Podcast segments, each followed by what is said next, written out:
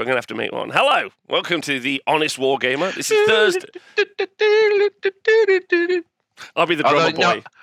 Um. Oh yeah. Actually, no. You were you were going with more like the uh, the uh, the Balrog lurking in the in the darkness drum thing.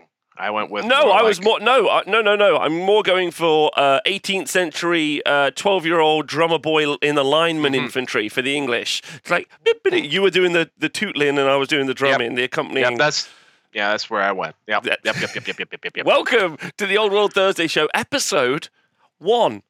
One. episode one.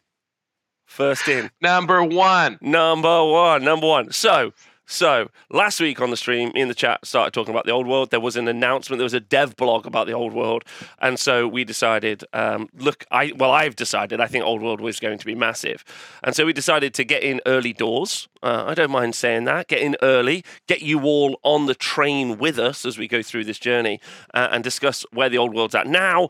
Uh, the miniatures coming out. How we're maybe going to play it. What tournament's going to look like. Obviously, this will become the home of the competitive uh, well, maybe it'll become the home of the competitive old world uh, stuff. Don't say that. I'll have to leave. Okay, well, like the stro- any of these things, we don't know. But this is episode one, and I'm joined by Val, and I'm going to introduce him. Otherwise, he is not going to introduce himself properly. But Val has been very conscientious in uh, wargaming. Uh, was uh, a huge lead developer on the 40k stats and 40kstats.com, which had really helped propagate and push a more professional 40k environment, which is very good. Uh, and then also uh, decided at the very height of 40k's kind of like strength during just coming out of uh, just coming out of the pandemic, uh, we got into this huge explosion of 40k stuff, uh, streams, events, everything kicking off. And Val was like, "I'm going to play the old world instead." Yeah, completely abandoned 40k uh, and got into the old world. Hello, Val. Val, how are you?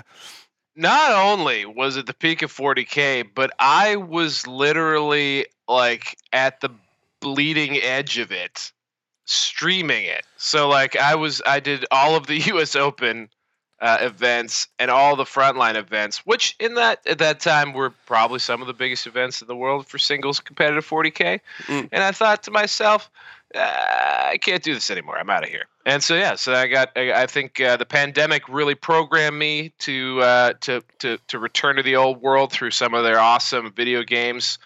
Um, we played. Uh, I do believe on this very channel. One of the things I'm sure that it sparked the love affair, which is uh, whatever uh, Vermintide. Uh, and of course, we've both uh, flushed many hours of our lives down the toilet, swirling about in that lovely maelstrom of war known as Total War Warhammer 2 and now 3. Uh, so yeah, that's how I got that's how I got uh, nipped by the delightful. Yeah, you got world. caught up during lockdown during Total War. You were like, "Hey, Ramo, is this any good?" And I was like, "Give it a try." And then, like, I didn't hear from you for five days, and then you were like, "I've done nine orc campaigns. I'm a god." to be to be fair, to Yeah. be fair, uh, log, so I guess this is like what three years ago now. Mm. It's like, huh, looks like there's some bad stuff happening over in China. I get back from the LVO. I'm like on the plane. I'm like one of like like basically all the Asian people, none of the white guys wear, wearing masks. I'm like, huh, wonder if they uh, wonder if they know something. I get back. The NBA's like, you know what? Fuck this. We're not playing basketball anymore. At that moment, I'm like, I have to immediately go to a computer store and buy a laptop, and I did. And like, I got a gaming. I went ran like literally ran to a, a, ga- a computer store before they shut down for like months. Got myself a gaming PC because I knew it was time to play Total War Warhammer 2, and I just didn't have the technology. so that's uh, that I was. It was. It was very much. It was even. It was slightly before our our uh, our on air love affair began. But yes, no, it was definitely Total War time, and uh, it carried on to the tabletop since. Yeah, well, uh, listen, uh, there's loads to discuss about uh, everything, but if I was going to give us kind of like a catch up on where we're at now with the whole thing, some of these Oh, shows boy. may be really anarchic. Some of these shows like may just be like, hey, we don't know what's happening yet. I've got a sneaky, just straight off the bat, I got a sneaky suspicion we get a launch this year. A lot of people saying I'm too keen on that. A lot of people thinking there's a there's a whole kind of like when will it be released? We won't cover that today, but like I think that that probably this year, but it might not be. It might be next year. So this may be sh- like jumping the gun a lot, but that is kind of okay because the old world or Warhammer Fantasy Battle or Ninth Age, any of those things, whatever you want to call it now, currently, exists. It exists Yes. as playable, and that's why Val is here because Val has deep dived and is an active member of that community uh, Yes. ongoing. So it's kind of you kind of got these kind of two like uh, views on the upcoming release. You have. I'm excited because I can't wait to see what it looks like. I don't have any dog in the current race. But Val's like, I'm training the dogs, like I'm brushing their hair, like I'm feeding them premium dog food, and I am got many dogs upon this race. Uh, so is there is there a consensus on like like I don't even know where the old world community is. I, I assume at real ale pubs. Uh, bem- b- bemoaning that women have rights now. Uh, yeah, it's the so first of all, uh, before you dip your toe in, especially if you go to like the Facebook community, like uh, the the old world Facebook group, it is a a, a just frothy cesspit of terrible takes and people too extreme probably for Horus Heresy.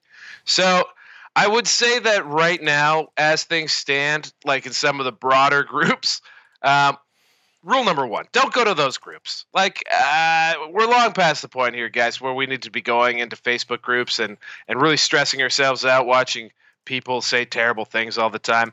There are a plethora of other uh, sources that you can go go to. Like for example uh, old world thursdays on the honest war gamer hell yeah um, but uh, since you left, uh, I'm not sure if everyone here knows that uh, that that Rob's Twitter handle six six dice skills is in fact is in fact an eighth edition Warhammer illusion. It is a reference to a bygone Magic phase, um, and uh, that's that's where we left off. We left off in eighth edition in the end times, um, and people carrying on after that. There was this great uh, fracturing. It reminds me a lot.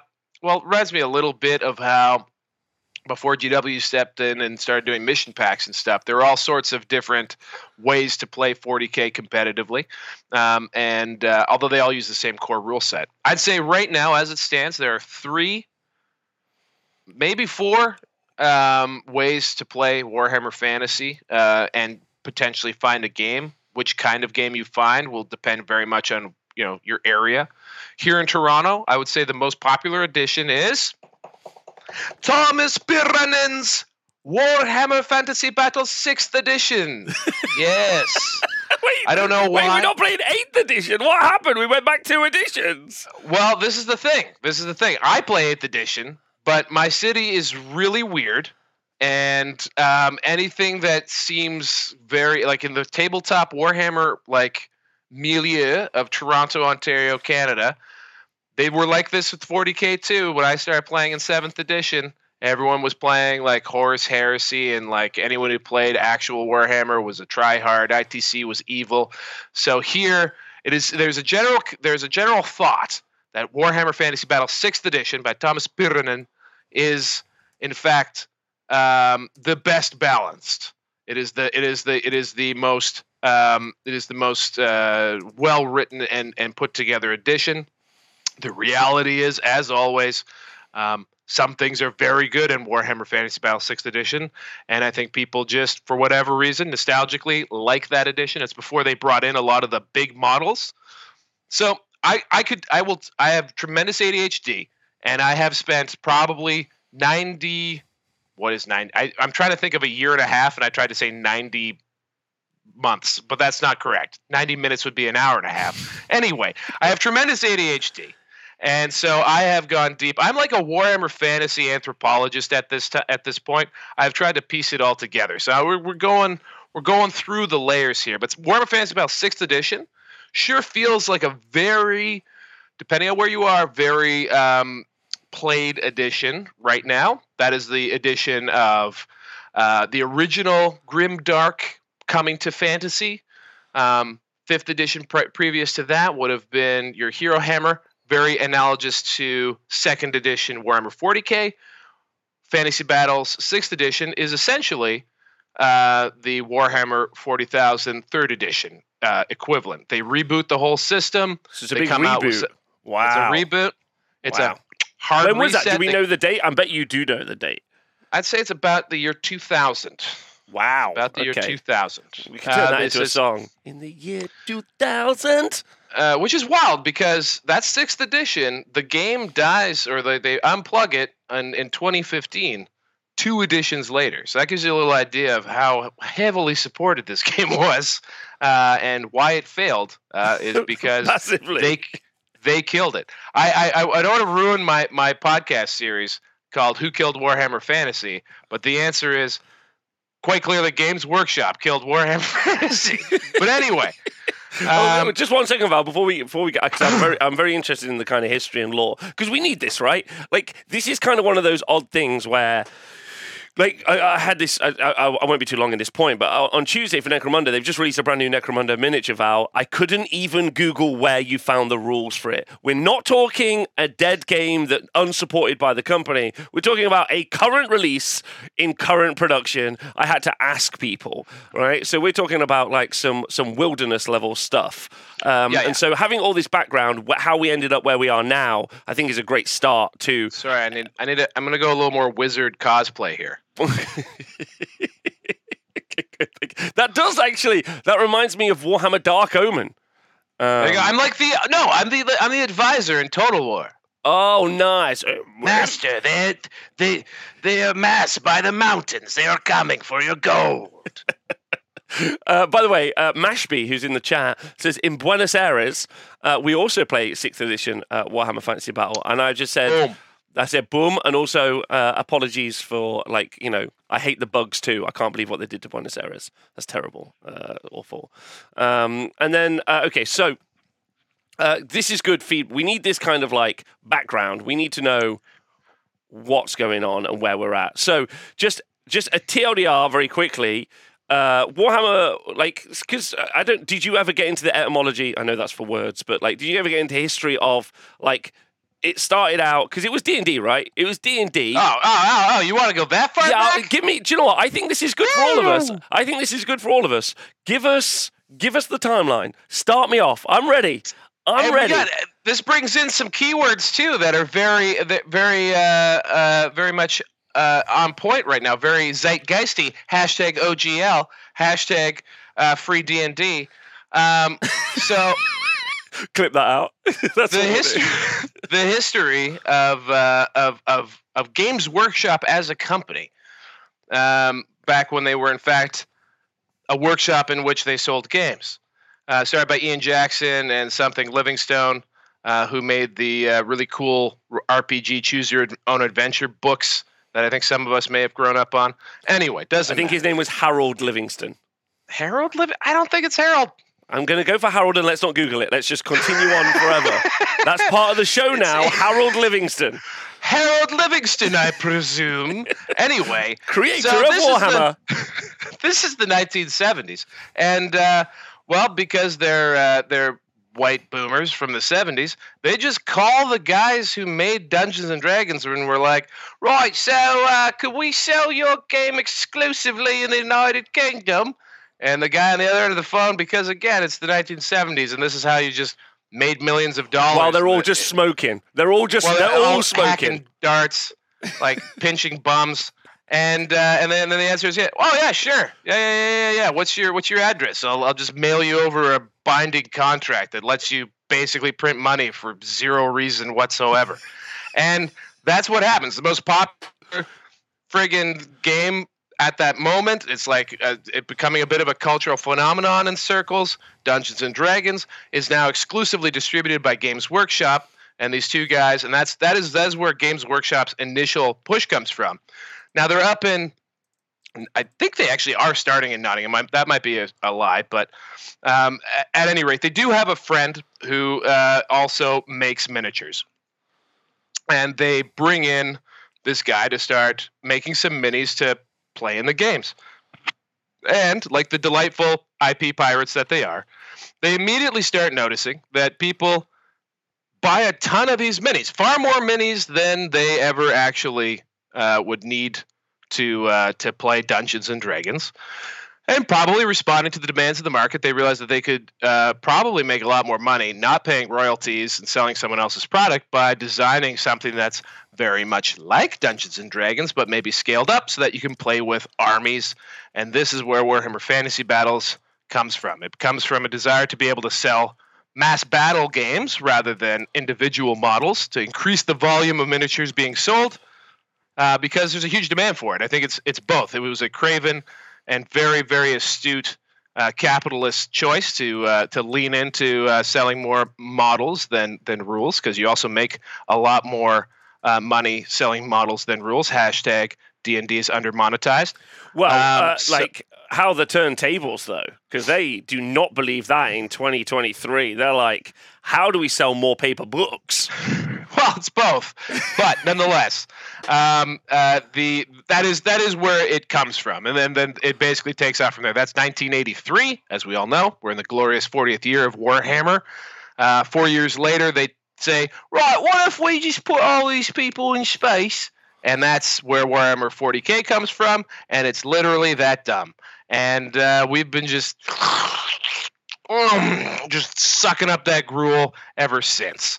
Um, and uh, like good see... infantrymen in the Empire. Yeah. Oh, absolutely. I've and got me delicious. Albert. I've got me and Albert. It's, it's yeah. delicious. It's fantastic. And uh, and and you know, but Warhammer then probably fantasy battles morphs into something that we would recognize as fantasy battles probably somewhere around their third edition. So fantasy, if you think of Warhammer Fantasy as being about two ahead of wherever 40k is, like in addition edition wise, uh, that's that's where it would be. So Warhammer 40k now at uh, 10th edition is now about equal in editions um, and development line timeline as as as Warhammer Fantasy Battles, if that makes any sense. But yeah, so when when original Rogue Traders coming out, they're on their third edition in, in Warhammer Fantasy. The one that we all remember probably as like maybe even the first Warhammer thing you remember would be Bretonnian's Lizardmen. That box set, um, that box set uh, is um, the fifth edition of Warhammer Fantasy Battles, um, and it's known as Hero Hammer. It's got the big bright colors, and like it, it would be very similar to that second edition box with the old Goff orcs and the and the Gretchens with the auto guns. So that'd be the same sort of era of Games Workshop. Both of those games are when they really that's really when Games Workshop as we know it kind of supernovas. That's when they become um, yeah, there you go. Uh, so like that that era, the early '90s, is where you actually see the original owners um, bought out in a uh, in a management takeover. So basically, that's which was because uh, there's a currently Kirby a book and his out. homies. Yeah, there's, a current, there's currently a book out about that, isn't there? The uh, the Dice Men. Have you uh, picked up and read it? I ordered it.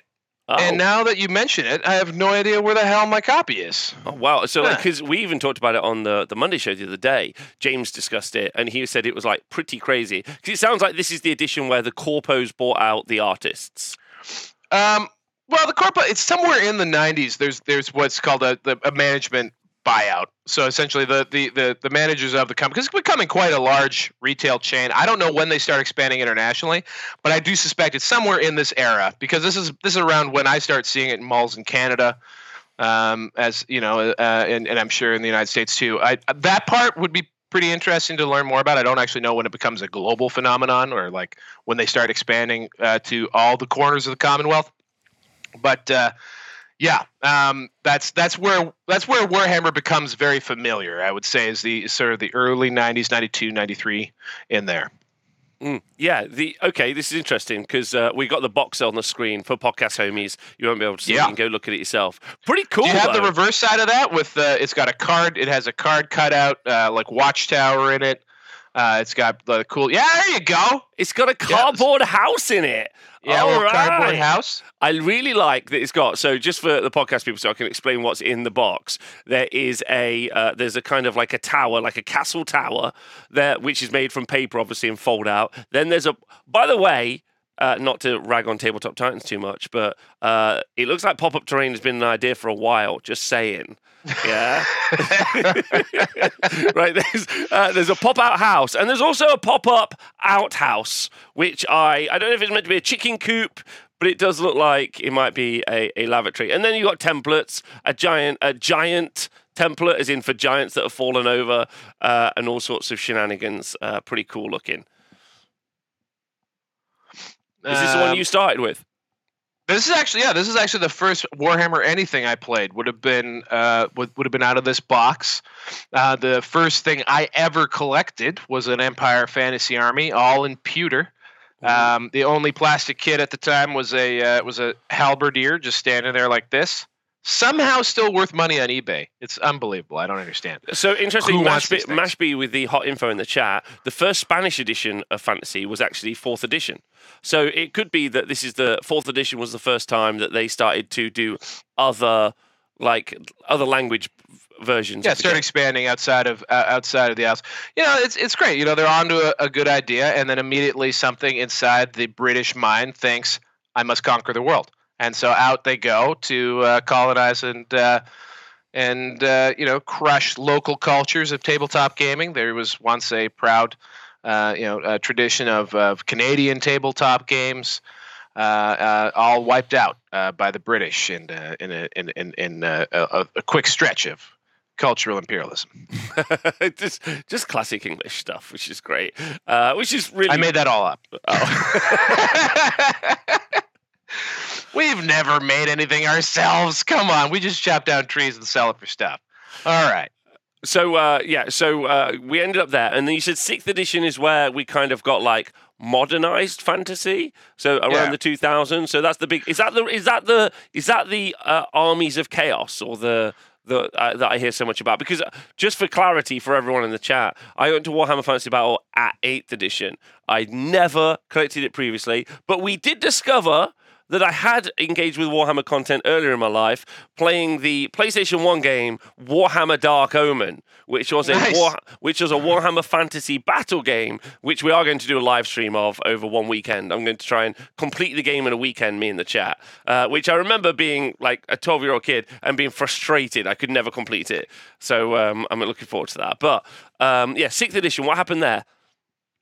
Um, so yeah, so sixth edition. Well, if we back up here, there's a playbook that's already been established, and so you've got over in the 40k version, and also I want to say 94. I want to say that like so in the in the era of fifth edition, I feel like fantasy is the lead game, and I and I think this is the case when I come into in, in- to come into play. Um, that f- 40k was for the kids. 40k was the was the like not like uh like it's the same thing you hear sometimes now from AOS people, uh, where like 40k is is like is is the smooth brain version of the very tactical fantasy battles. And if you if you were the, the kids played 40k, and I had a very nerdy friend, and so when I said, "Hi, I just saw someone playing Warhammer and it was cool," and uh, and it was actually the second edition starter set that I played in a friend's basement. He immediately corrected me and said, "No, that's for idiots. You want to play fantasy." So fantasy, I feel like at that moment was still their lead product. I don't know when 40k passes them. In fact, I have an idea. I believe it's in 1998. In 1998, you've got Andy Chambers and his uh, commitment doubling down the removal, the, the death of irony in Warhammer 40k. It becomes the grim dark. It becomes very much um, a straight setting of this place sucks and here's a lot of awful and also it's amazing by the way. I, I rag on warhammer and games workshop but it's amazing. And third edition 40k is what catapults them i think to the to the to the lead and it's a complete reboot. They scrap everything they drop all the fancy primary colors all that kind of stuff. And they come out with this basically what are indexes it, it, it, like in the back of the of the third edition rulebook and they start 40k again. And So, so, uh, two years later they follow up with the same thing in fantasy. So I have a, I have a, I have a kind of a, like another take on this. If uh, if anyone is interested, like on why it got it, 40k became so wildly popular around that time, uh, because uh, in the year 1997, the film Starship Troopers was released. yeah, yeah. And in my opinion, that set the tone of people wanting to be space warriors uh, forevermore. Like that was like I think a seminal film in almost every like I think every young boy uh, across the realms uh, and across the world watch Starship Troopers because it's a film that requires almost no like and, and, across language as well. You never even needed to understand what was being said in those films, although obviously what was being said was fantastic. But I would say that the launch of Starship Troopers catapulted to 40k far more than any other stuff. But that's a side note. Well, I mean, there's that, and also four years later to coincide with, uh, sorry, six years later uh, when they release fourth edition 40 uh, Warhammer 40k. Um, there's a little game that is released alongside it called Dawn of War. Yes. And Dawn of War, I think, is where a lot. I think that's truly where 40k becomes, you know, the game. Um, and there's a lot of things here, by the way, that that are going to beat up fantasy as it's coming out of the gate. Your 2006 edition drops. The year 2001, however, here's another here's another answer to who killed Warhammer for uh, who killed Warhammer Fantasy. Your 2001, Rob, what uh, what most incredible thing releases in 2001 and blows all of our freaking nerd brains out? Thank you, Gangster's Paradise. Lord of the Rings is released in the year 2001. Games Workshop um, signs the uh, the the the uh, rights deal, which is awesome, by the way, because it's not a rights deal with um, with Tolkien's estate. It's a rights deal with New Line Cinemas. So they have the rights to produce tabletop miniatures and games based on the IP of the movies themselves. Mm. So it's not actually so that's a cool thing. Kind of makes you think about how the Amazon merchandise license might wind up working. but um, anyway, they have the, the, the rights to produce this game. So you now have two. You have two fantasy battles games. One is supported by the biggest film probably in my lifetime. Uh, that that series of films was like my. I, don't, like, I don't know what you're saying about that. Minions: Rise of Gru has just come out. So. but I mean, like as far as like cinematic moments in my life, like sitting down and watching uh, Fellowship of the Ring was like a seminal moment, right? Like it was, it was a big deal, and it was a big deal for the next three years. So Games Workshop has a license to print money off of that license. It's a license they're paying for. It's a fantasy-based license. It's a mass battles game. It's written by Silvio Alvatore. Um, I hope I just said his name right. Calvator- Calvatore? Silvio Calvatore? Anyway, it doesn't matter.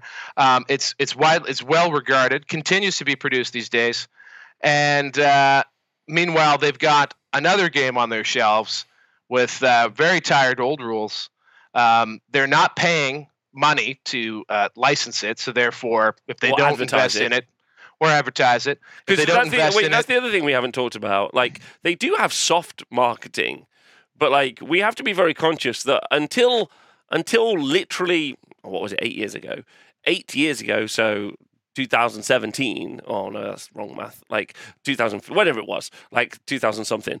They didn't have a marketing department like dedicated to marketing. Sure, they had shops. Sure, they ran magazine ads. Ads. They had White Dwarf, but they didn't have shop shops. They didn't have, sorry, they didn't have advertising like proper as we yeah. know it. As you would have seen, you would have seen a He-Man advert on the TV, but never have seen a Warhammer advert on the TV, unless unless you were watching some local network TV in the United States.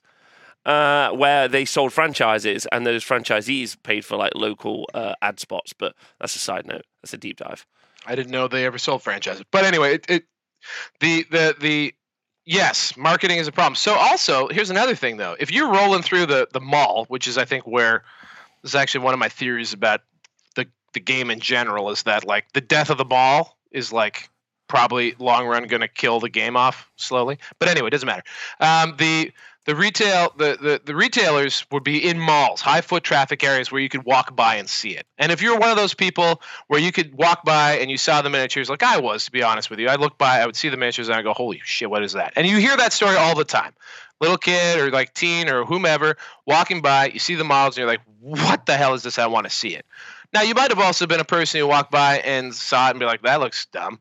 Or you know like oh only nerds go in there. But when you walk by and you see viggo mortensen's fucking like gritty deep lined face that could like murder a russian naked in a bathhouse uh, you know like now you might be thinking well maybe this is a cool place. And you go into games workshop and you check out because they got lotr maybe you pick up 40k instead whatever doesn't matter. But it gets you through the door and they also do sell a butt ton of of uh, of of Lord of the Rings stuff. I think that's a big moment because that happens right after they reboot fantasy.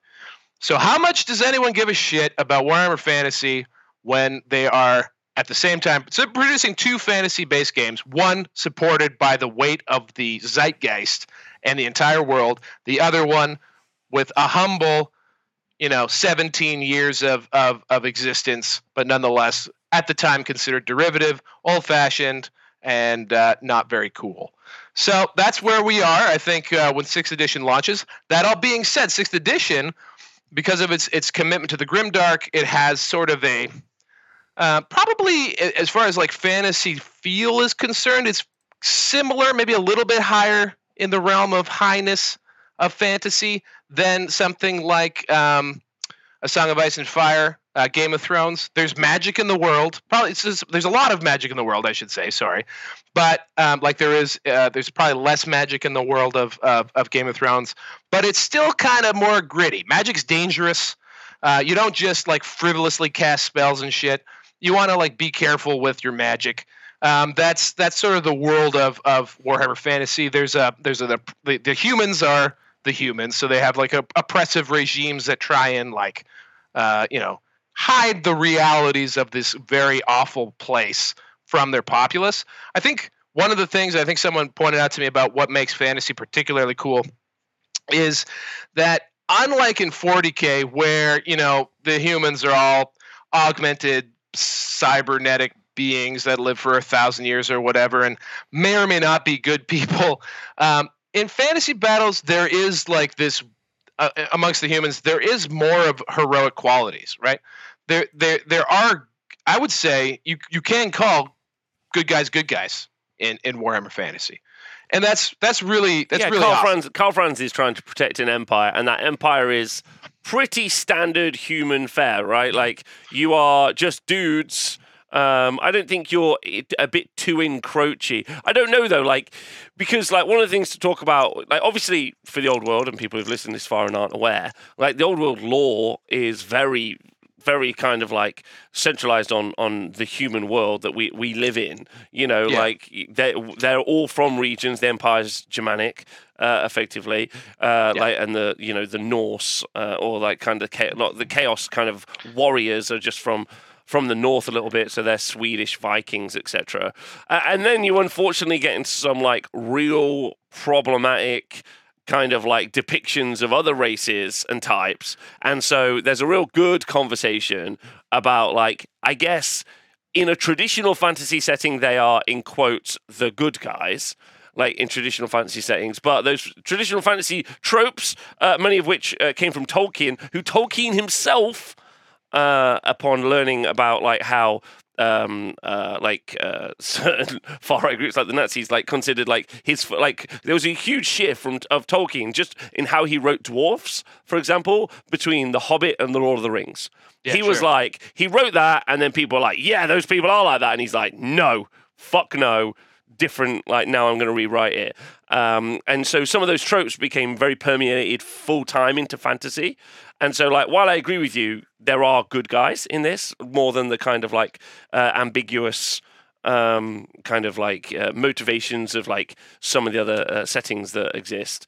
Uh, it, like i would say that some of it needs to be like at least thought about like sensitively. I think that's fair, and has lost us several viewers immediately. Hey, if you are about to write the Ten, word, in fact. if you're about 10 to people got out. if you're about to write the word woke in the YouTube comment, I think I think you're a piece of shit. So let's just So move I- on from there. Yeah, and also the last time I touched on Tolkien and this topic, I revealed myself to be far more ignorant than I thought I was. And in general, guys, this is all fascinating, like uh, like history of the game and stuff. Please go out there, form your own opinions. Um, but fundamentally, uh, all fantasy uh, races, and we we call them races. Let's just start there, right? Like we don't call these you know, we don't call them factions. We call People. them races. Um, you know, like they're they're they're uh, they're they're generally speaking a collection of tropes. Uh, some of them more thinly veiled than others. When I said good, I was speaking more uh, from the perspective of from from from world building and storytelling.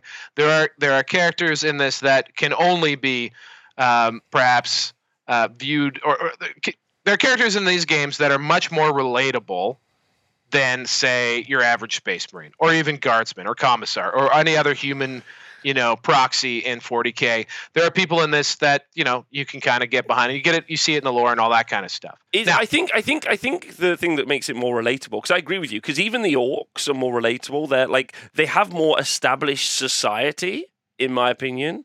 Like that's like very like you know we've had like Necromunda was obviously released in the past and Necromunda's out now.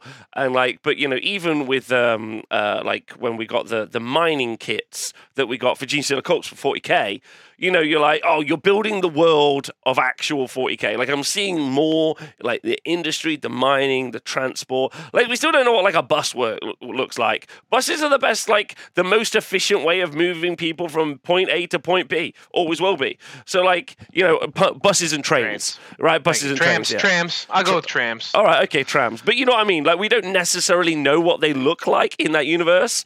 And so, y- like, that's kind of, but in this, we knew that there were like magic items that you could buy, banners that were made, cloth where the armor came from. And like, and that's true for like all of the different kind of races in, in Warhammer Fantasy. You got like the orcs, and I'm like, cool, I could, see, I know where they got their black iron from. Like, and they were located in places, and that was actually quite cool. I think the world was very, um, uh, was very rich, and it was it, it was very it felt very physically real for something that was fake. Yeah, and and like I don't know, like perhaps this is something um, too that I, I don't know enough about. I've never really gotten deep into, and I'm not really even that deep in a in a fantasy lore. I I, I love to get the idea, and I think that's kind of the point. It's a setting, and you kind of get a feeling for the milieu. Second time I've used that word uh, on this show. Uh, but like uh, one thing that does stick out in my head is the, it's like the one Warhammer novel I think I've ever read cover to cover is Skarsnik, and and Skarsnik is, um, if you know him from Total War, he's the guy who goes schemes. I got schemes, and he's this like, he's uh, he's he's like a bit of a cartoon. When you read Skarsnik, the book, the the the basically the narrator of the story is a is a is an author. I think he's a bit of a, a Felix. He's an allegory for for something that could have happened to the Felix of Felix and Gotrek if things had kind of unfolded differently. But he gets captured uh, by by a ravening horde of of, of gobos uh, employed by Skarsnik and brought back to his mountain lair.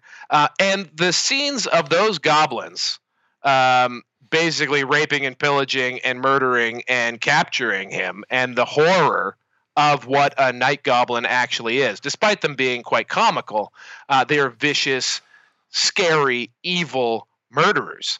And in that context, you're damn right, the humans are good guys. Uh, and like, you know, they were just Agreed. trying to live. They were just trying to live. And uh, these guys are lit- like needle toothed um, shitheads. Um, and uh, Skarsnik is amazing, but nonetheless, it is a brutal world that you see people just trying to live in. And yeah, they might be backwards and medieval, uh, but uh, you know that that's all right. There are actual monsters out in the forest. There are actual beastmen running around, and they're just trying to get along. So that's anyway relatable in that sense. But I want to get back to the meta Please do. the game development because this is fun for me.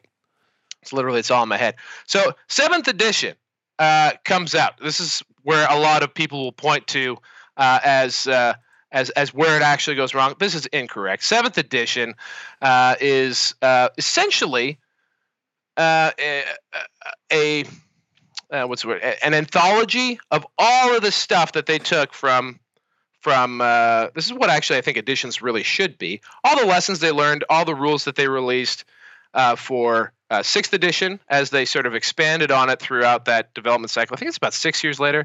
Couldn't be. 05, 06, probably like 06. What did I say? 04 is fourth edition. I want to say 05, 06, somewhere in there is seventh edition fantasy battles.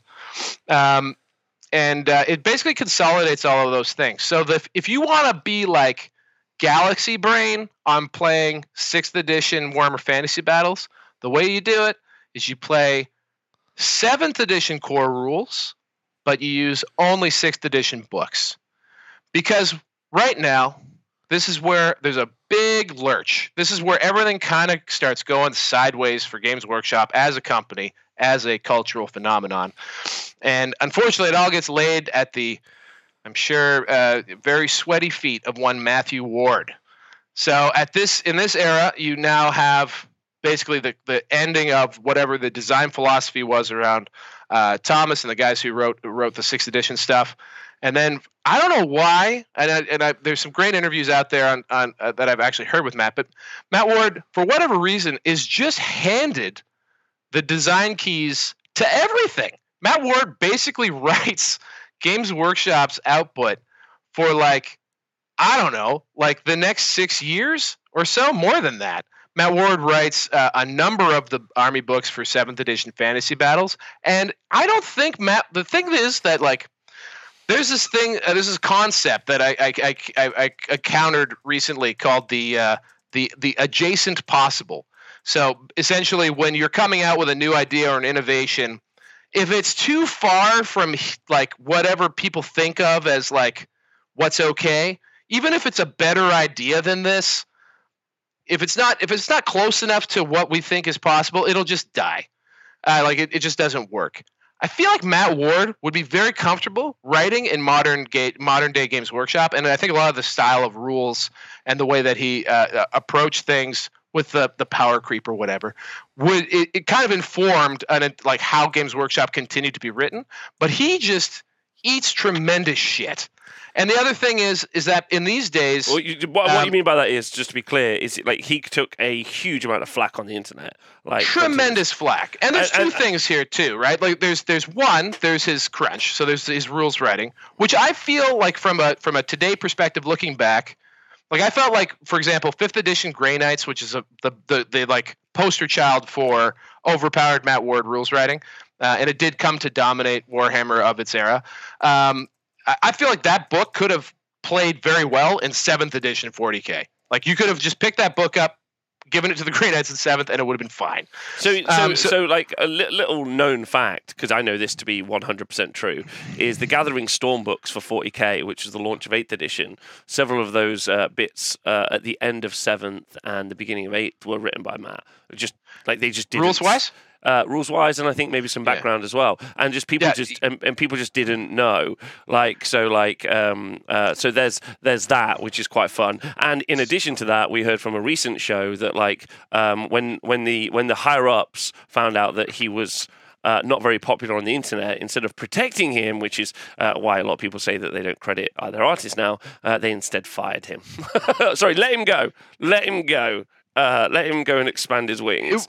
It, was uh, uh, it was hard for them to quit. I'm sure by the end of that nightmare, it was it was somewhat mutual. Uh, but like, it, it's just it's wild to me because the output of Matt Ward is like this is probably its own conversation, and I would love to understand his career trajectory. But he really does wind up writing the like the core everything lore. Uh, he writes he writes lore and he writes core rule books, like or at least as like a lead writer. He's credited as the writer, so you know he's definitely certainly taking a, a, a very big part of it. He's prolific. And this is a moment in time where Games Workshop is also scaling up their ranges. So they're making um, they're they're getting a bit more ambitious with their model design. Technology's advanced a little bit better, so their model kits are starting to look a little sexier. If you look at um, the the the the the, uh, the the kits that are coming out in this era, you'll notice the sprues are getting a little more tightly packed. They're computer designed. They're done in CAD. Hey, can um, I just can I just shout out the? Uh, I think this is the seventh edition box, which is dwarfs versus goblins. And, it's an amazing box. But but also just the actual what they did with the box. So they have art superimposed on top of some actual miniatures ranked up behind them, which oh, is, that's cool. Yeah, yeah which is absolutely awesome. Like a way because that's always like uh, having worked at GW and tried to like you know film miniatures. Uh, one of the things that's really really difficult sometimes is to like you know integrate the art, the miniature, and some sort of motion. But I, actually, really incredible. I really like that. I really kind of wish they would like do this again. This is awesome. This is an awesome front uh, cover. Yeah, Yes, I agree. Uh, and like in general, and that's another thing that gives sixth edition a lot, I think, of a lot of its flavor and feel, is when you go back to this era, they, for whatever reason, aren't investing a lot into the actual army books themselves. They're not color. Color pages uh, and full color books actually don't start happening for Games Workshop until 8th edition fantasy 2010s. Before that, their books are all soft covers and they don't have color uh, except really? for a little section in the except for a section in the middle. If you're remembering back, most of what army books are filled with are line drawings and uh, sort of like sort of those lithograph type style things. Um, yeah, there's very little color in in them aside from the box art and stuff like that. So when they move to color, maybe that's why we actually see a corresponding decrease in quality, is because there's a higher volume of it. So they got to spend more money per piece. But I don't know, maybe I'm crazy.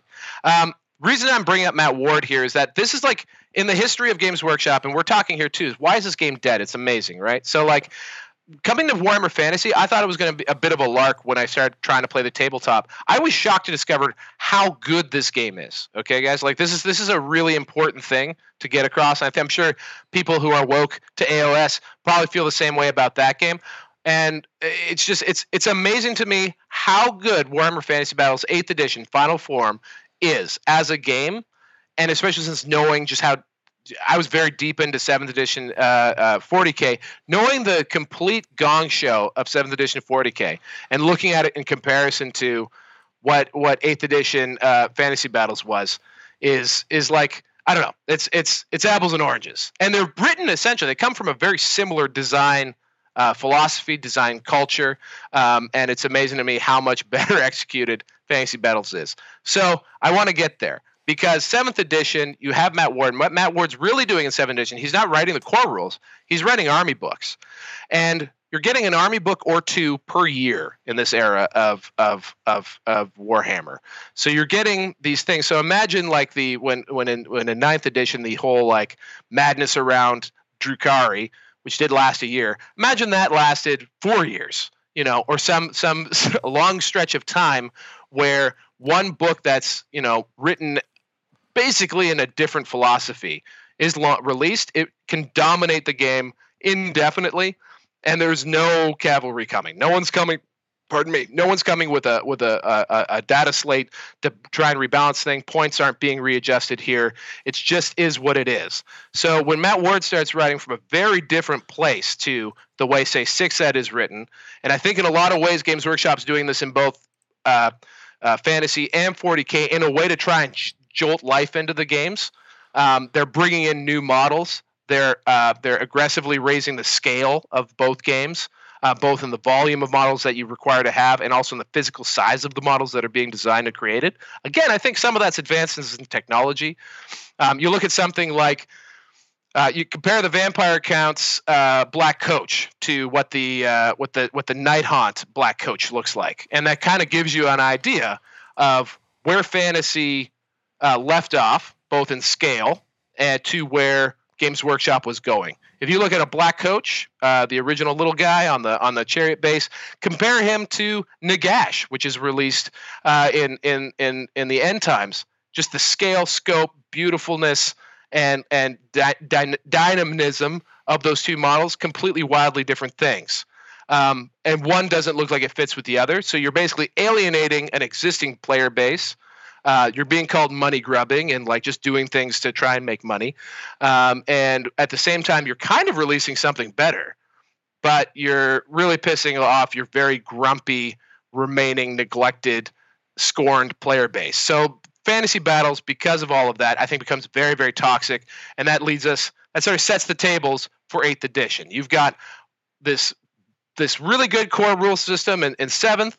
It now has bolted on top of it a bunch of books um, that uh, maybe people didn't react too well to, maybe aren't necessarily don't don't necessarily play well together. You have incredibly overpowered demons, which I'd really love to know how that is because in Eighth Edition they get punished. Um, but anyway, uh, you get Eighth Edition now. Eighth Edition brings in a lot of stuff that really, really, really, really pisses people off. And most of this does look to me to be kind of cravenly an attempt to squeeze water out of a stone. And that by that I mean that there are rules in this game that clearly make it so that you got to go out and build bigger units. You got to have more blocks of infantry. So, so seventh edition didn't require as much because so now sometimes when I like when I join Warhammer Fantasy Battle at eighth edition, so I can jump in for a sec. We jump in and then everyone's like, at least it wasn't seventh, and they're like, oh, I'm like, they're like, well, you play demons, or you play dark elves.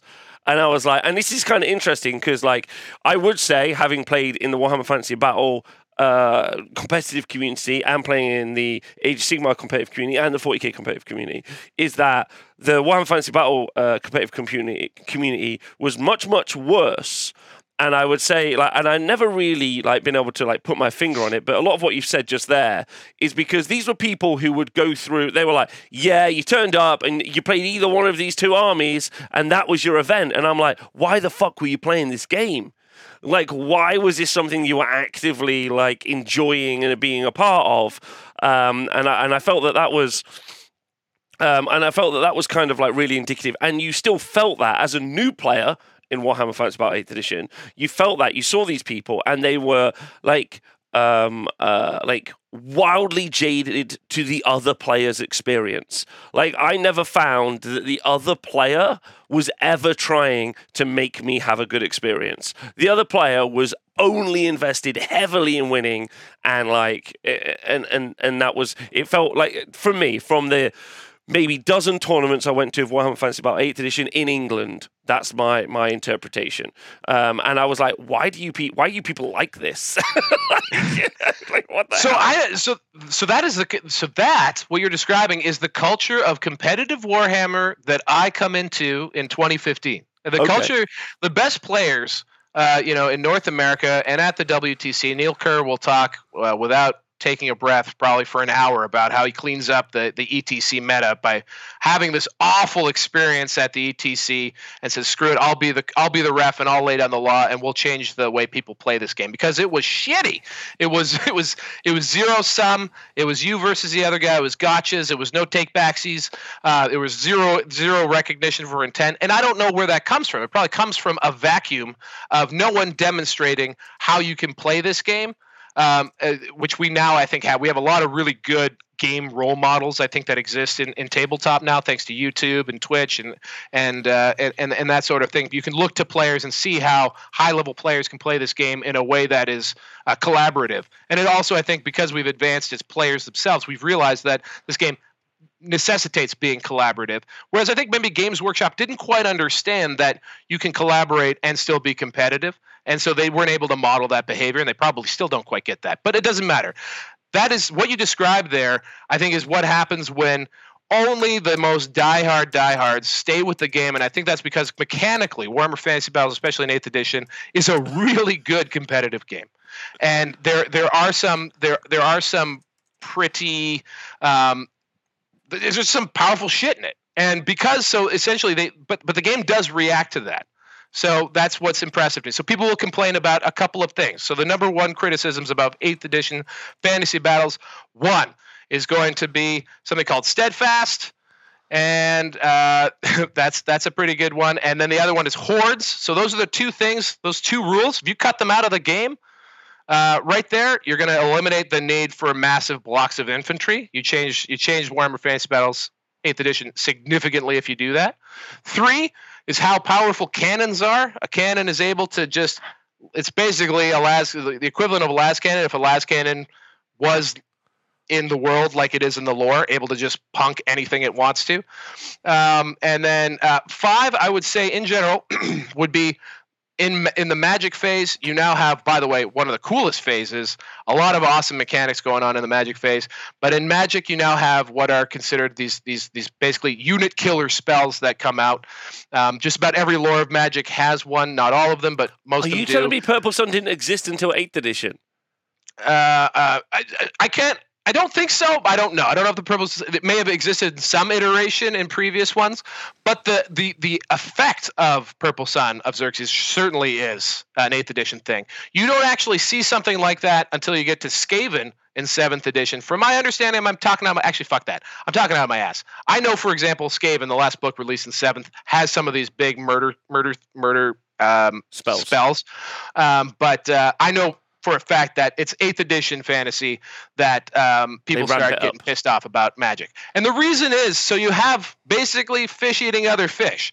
In 40k, what what you got uh, uh, in response to this is you give save on save on save, or you modify the save before giving a save on top of a save on top of a save to tweak relative resiliency to different units. But in this, you have cannons that kill monsters, and you have uh, you know hordes that um, also kill monsters, um, but also make you very strong uh, and able to hold the table. And then you have magic that is a bit of a random element, hard to control the the odds of it being successful. Um, but you have magic that can sort of trump um, you know, the hordes and and stuff like that. So that way you have sort of this ecosystem of hordes, monsters, and and and single entity type type units, uh, and uh, magic, and those things sort of interplay with one another uh, to create a really interesting dynamic. I think on the tabletop, and then. Beyond that, you have, I think, a lot of the benefits of AOS, which is it's a, largely a game of movement, um, and that uh, you know, like there's a lot that goes into the positioning at deployment, um, and there's a great deal of efficiency, I think, in actually playing the game in the sense of you're just pushing around blocks of minis. You don't have to move each one one by one. So um, that's certainly where you get to, to with the eighth edition. You have very powerful mechanics that if this is kind of where the honest wargamer came from. If you're not aware of the fact that your hundred dollar dragon is just gonna fucking die the second he runs into One purple Uh, you know, sun. uh, well, a purple sun, but more likely empire dwarves um, or ogres, all of whom pack cannons and always pack cannons, or, or Khorne for that matter. Demons have a cannon. Um, that that beautiful dragon probably going to die. See- if they've got to, it's certainly going to die. I never had an issue. There's a bunch of comments in the chat I want to bring up, but um, I I never had a problem with cannons because I was like, it's a cannon. Like I think cannons should be strong because they shoot dudes. Like like that's the point of a cannon, right? Like I, I was cool with that. The spells one was the one that super triggered me because like there was no there was no counterbalance to it. They weren't like, okay, listen, your army's initiative one, but you can always stop a spell or two. They're just like your army's initiative one sucks to suck. Like, and you're like, okay, like, and I mean that still carries forward in Age of Sigmar. Like, we have like um, bravery is generally low on like goblins, for example. It's just generally low. So like which is weird because when you build elite units, uh, their bravery is generally pretty high. Like Stormcast is a good example. Their bravery is normally pretty high, and therefore you don't lose as much. Therefore, bravery doesn't affect you as adversely. Whereas then you move over to like fucking of goblins, their bravery is incredibly low. So if you lose any, just loads more run away, and you're kind of like, oh well, they're not that brave. Maybe they're meant to run away. And you're like, but it massive like it doesn't really affect one portion of the army, like of the of the game state, but it it it hugely affects the other portion, and that's what I felt about like things like Purple Sun and of Shades. I remember watching listening to a podcast really long, like a, a long time back in the day, um, when I was into Warhammer Fantasy Battle, and someone like gleefully made a podcast about how they just kept like um, uh, dwellersing. Uh, noobs, like they kept just Mm-hmm. pushing forward and doing six dice dwellers, and I was literally like listening to this guy, and I I think like, you're actually thinking of uh, that's a story that Pete tells, um, where he uh, absolutely destroys a, a really shitty high elf player. Uh, I think just No, no, this is legit. I remember folding washing. Like I was listening to this podcast. Oh, okay, he like, okay. He'd been at a tournament. He was like, "See, I moved forward the block, and I six diced um, um, dwellers below, and then I six diced dwellers below, and then I six diced." And you're like, "Bro, you're not good at Warhammer. Like maybe you're good at that particular interaction and mechanics, but you're just like." The dice are just popping off, and I, and I never liked that element of it. Just some uh, that's just for me. So I would very much hope, knowing that, not knowing that that was something that wasn't as strong So- in the previous versions, I'd love So- it if that didn't return. So much like the honest wargamer, uh, six dice skills is clearly a dig, uh, uh, a- a long-held grudge. Six dice skills refers to the fact that you don't actually have fucking skills; you're just rolling six dice. And so there is, there it is, folks. In the in in the in the original ooze that is Warhammer Rob's uh, uh, emergent personality into the tabletop scene is a bitterness towards 8th edition Magic Phase. Here's my counter to that. It's fucking awesome. It is so awesome. No, it having to- not awesome. It is so awesome. So look, I am not good. All right, and I and I need to say that very clearly. As we start talking in detail about this game, um, you know, I I basically I read what's left. It's like it's like it's like it's like when the pilgrims got to New England and they were like, "Whoa, don't you know there's a bunch of really nice villages here, uh, but everyone's dead." Ah, I'm basically just reading their their their letters and and mail. I'm going to old forums and reading old ETC lists that are still hidden in places and trying to understand what people were doing. But the but the thing is is that there's counterplay, right? And that's what's what's cool about this game is that there's a lot of counterplay. There are books that come out towards the end of edition, specifically High Elves and Dark Elves, that really are top of the pops. They're very, very high. Probably some would argue, although not Adam Camilleri or Peter the Falcon, uh, that Nurgle Demons would also factor into that. They think that they're pushovers.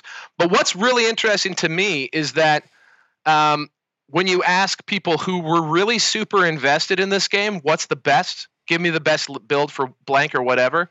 That because this game existed in a era before like instant dissemination of of of of, of information, uh, before you had people spending well, you probably had lots of people spend a lot of their time figuring out what the best things were, but it's not a solved game. Even now, um, it's not a solved game, and and I think that that owes a lot to how the game itself does hang very nicely on. Um, uh, we talk a lot about balance. I think balance when you have games this complex is is very difficult, but it's a little bit easier in fantasy because you have about half as many factions as you do in 40k now.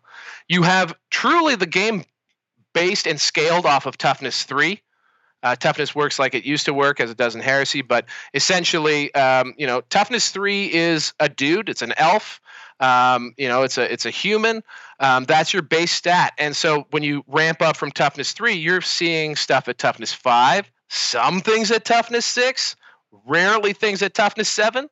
So like it's it's all kind of happens in in a in an in an uh, at a scale that makes sense. So you have things that their relative power. There's a lot of verisimilitude, another massive friggin' word there, where the relative the relative power of of units on the tabletop to me makes sense. So when you have these massive, you know, explosions of magic or whatever, which are double-edged swords, by the way, um, magic can go really bad for you, just as it can go bad for your opponent, especially when you're six dice and all of the time.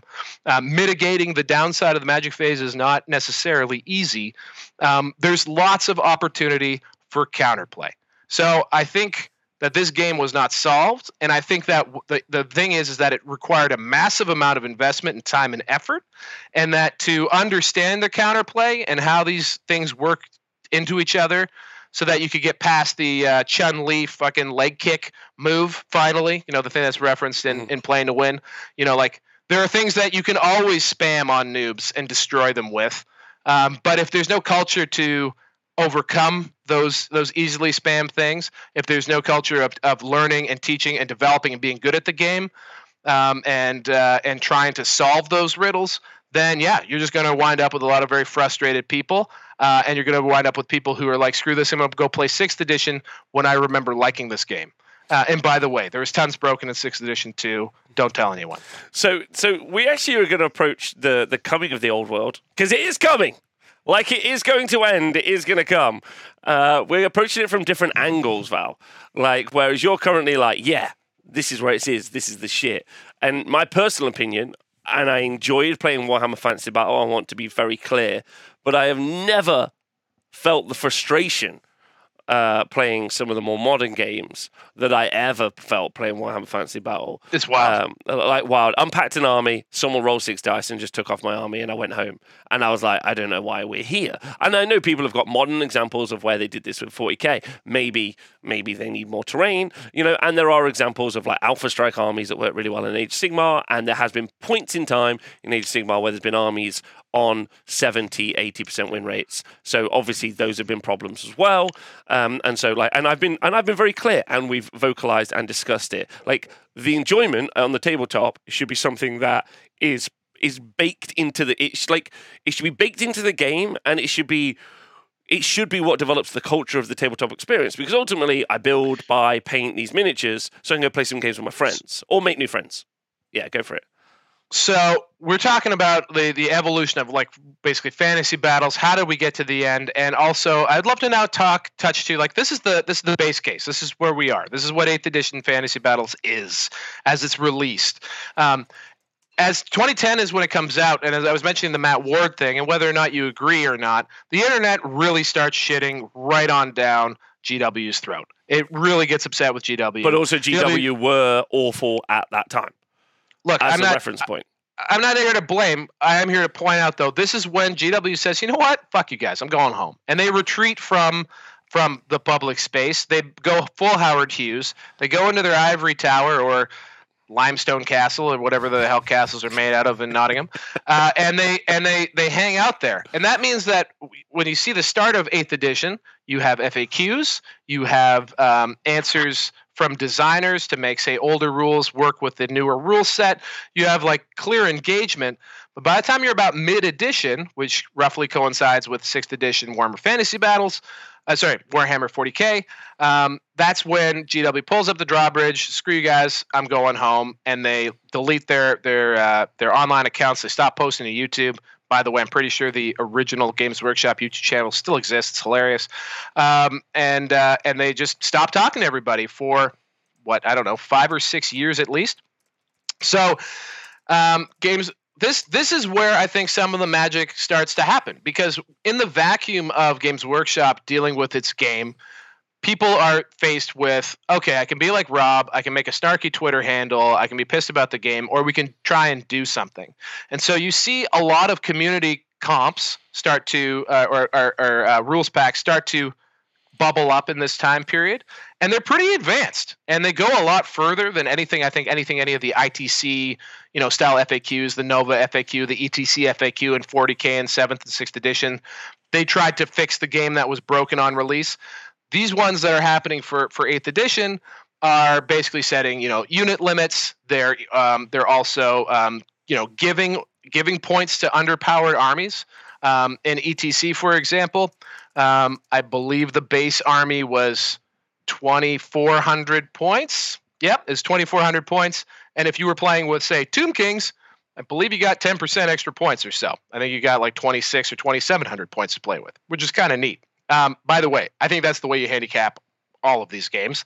You just give or take points. But anyway, um, uh, so that you had these reactions, and then people would use them. What Swedish comp um, is is a very widely used uh, uh, tournament pack that was used for uh, trying to take the harder edges off of the game, things that were sort of like set up and lose scenarios, like what you just described, Rob. You have a South Coast, uh, which is where uh, where AOS.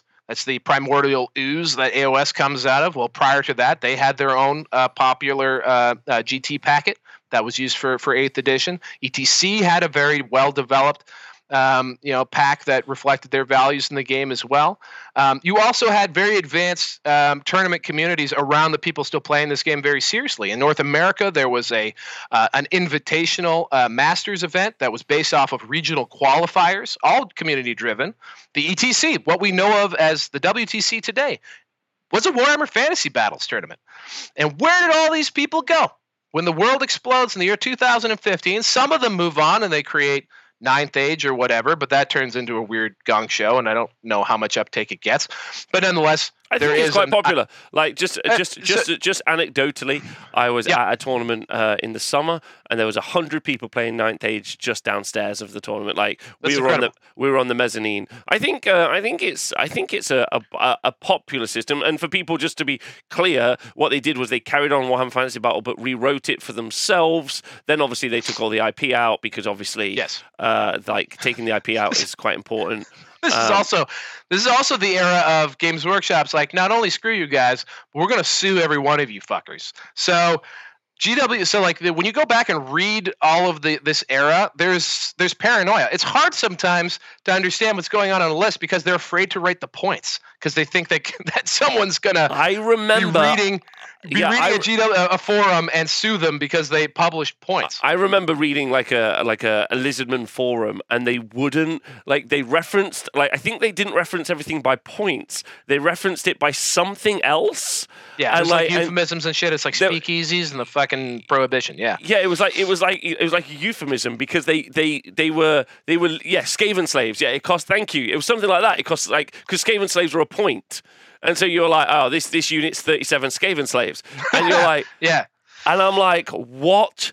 Like, and that's an insane. Like, when your consumer base is like making code worded language to be able to discuss your game. I got to say two things about this, Val, because I know you've got still loads in the tank and, and, we're running short on time.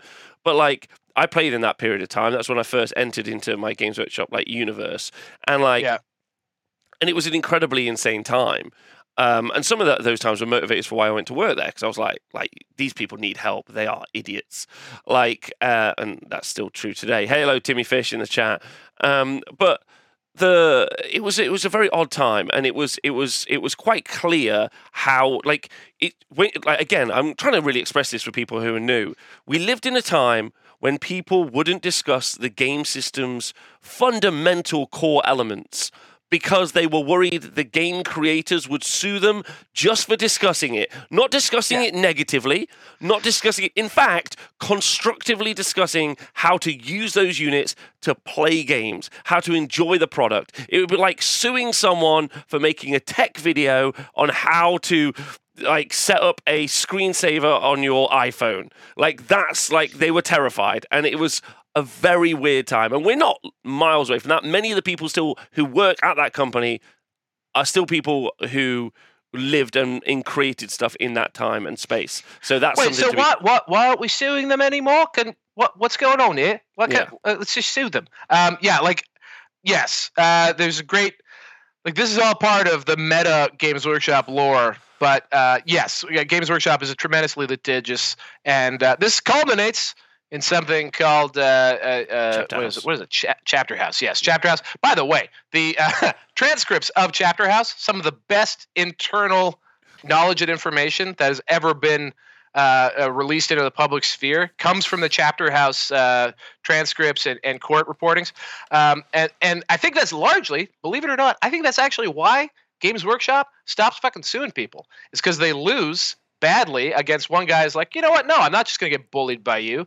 They lose badly, and then they wind up having to go in court and defend their their stances on a lot of stuff, and it winds up revealing a lot to the public about how not particularly special or secret their sauce is, um, and it's quite embarrassing. And uh, they realize that hey, maybe there's a better way to go about this at some point, uh, which is great. This is also very similar to why I believe Elon Musk winds up buying Twitter uh, is that he realizes that if he has to fight, um, uh, you know, his his uh, obligation to purchase Twitter, he has to release a whole lot of very nasty information about himself, which he did, by the way. The uh, I know uh, I know uh, the what are the Twitter files are fascinating. Much more fascinating are all the tech bro friggin' bumpkins uh, texting Elon in the lead up to the purchase of Twitter. Uh, fascinating series of text messages. If you think rich people are special, please, I encourage you, read the text message exchanges over the $44 billion purchase of Twitter. He it's is the most divorced ridiculous. person in the whole world. Woo! He is so yeah, divorced. You know what? Can you imagine how much better the world would be if Elon was in South Africa and instead of being like, I'm going to like move to Canada so that way I can sneak in the United States um, uh, through school. Um, and like Wait, just try and become super wealthy. Um, if he just like accidentally walked past a Games Workshop and then just started playing Warhammer, he would have like we like it would like the world would be a very different place. He would be the worst though. He would be uh, a, an absolute shit house to play. So so we got we got we got 31 minutes and i am i swear to god this is all going somewhere and i and i do want to get there because this is where we are today. This okay, is where good. i want to get to. Okay. You said there were 40 so you said what so games workshop stopped making the game in a series called the end times yeah which we neglected Correct. to talk about but like they they for the we're very first for just i'll give the quick tldr for the very Please. first time it looked like they were actively like creating like huge big scope project stuff for warhammer fantasy battle. They're like Boys, we're doing something called the End Times. Huge new scopes you've never seen. Massive Nagash. You've never seen anything like it. We've just released Dwarfs. We've just released Wood Elves. We've just released uh, Dark Elves. All new sculpts. Like, if you were in Warhammer Fantasy Battle at that time, you were like, they are on it. We've got like four new books, which was a lot in kind of over a two year period dozens of new sculpts. And then we got these end times, huge, massive bound books, huge amounts of story, big releases. And you're like, okay, okay, huge stuff, this ongoing story, amazing. And then they just deleted it. Like it's absolutely it's like it's like if they did the first two Lord of the Rings out the bat and then they just never made the third Lord of the Rings. If the second one was like, and that's the end. Like so they, insane. This time. is actually so this is another fascinating thing I think uh, worthy of its own podcast. Uh, we should do another series, time. but um, but like uh, just just the end of a universe like this. So this is end times is 2015. So you know 30 ish. 30 plus years of of of of people being invested in this, and it literally ends with the end. You know, like it's over. The world is over. Like it just like that. And it's not and yes, it's telegraphed. As someone from my position looking back at something called the end times and being like, you guys didn't see this fucking coming. Like it's it's kind of it's it's funny, but you don't you don't like fantasy's been filled, and this is something they referred to in the designer news notes recently. Fantasy's always been filled with this portent of of impending doom. Doom, yeah. That's what the that's what the the uh, the, the the grim darkness is, um, and that's also true in Warhammer Forty Thousand. Uh, the, the, they both have this, uh, you know, ten seconds to midnight. Uh, chaos is coming. Um, the difference is, is that for whatever reason, Games Workshop is now reframing it as in fantasy world, chaos's victory is inevitable. Uh, they leave 40k out of it. They don't talk about that. Maybe it is inevitable. Maybe it's not. But chaos wins, and the world explodes. People uh, are, I think, uh, understandably crushed. Uh, to be quite frank, I think, uh, I, th- I think, like if if your favorite thing in the world ended in a poorly written paragraph that was clearly like rushed out in a very narrow period of time, um, then yeah, you'd probably be upset. And I think this is actually its own own thing. But anyway, fantasy dies. What happens next? Because enter the year 2015. We mentioned Ninth Edition, or sorry, Ninth Age. Ninth Age is something that developed out of the ETC to create, I'd say, probably a more tournament centric or game centric rule set. Um, and I think Uh, the general consensus on it is they did that very well, but because they take the Warhammer out of it, out of fear, it loses that je ne sais quoi. It loses the Warhammeriness of it. And it becomes, I think, one of the main criticisms of it that I've seen is that it's because it's focused on balance. Your factions are very same samey. Your factions have a lot of mirrored options, and there's less rock paper scissors, and there's just a whole lot of Swiss Army knives. Um, and and anyway, talking out my butt, I don't actually know that. It'd be great to actually talk to somebody who, who loves Ninth Age to talk about the nuance.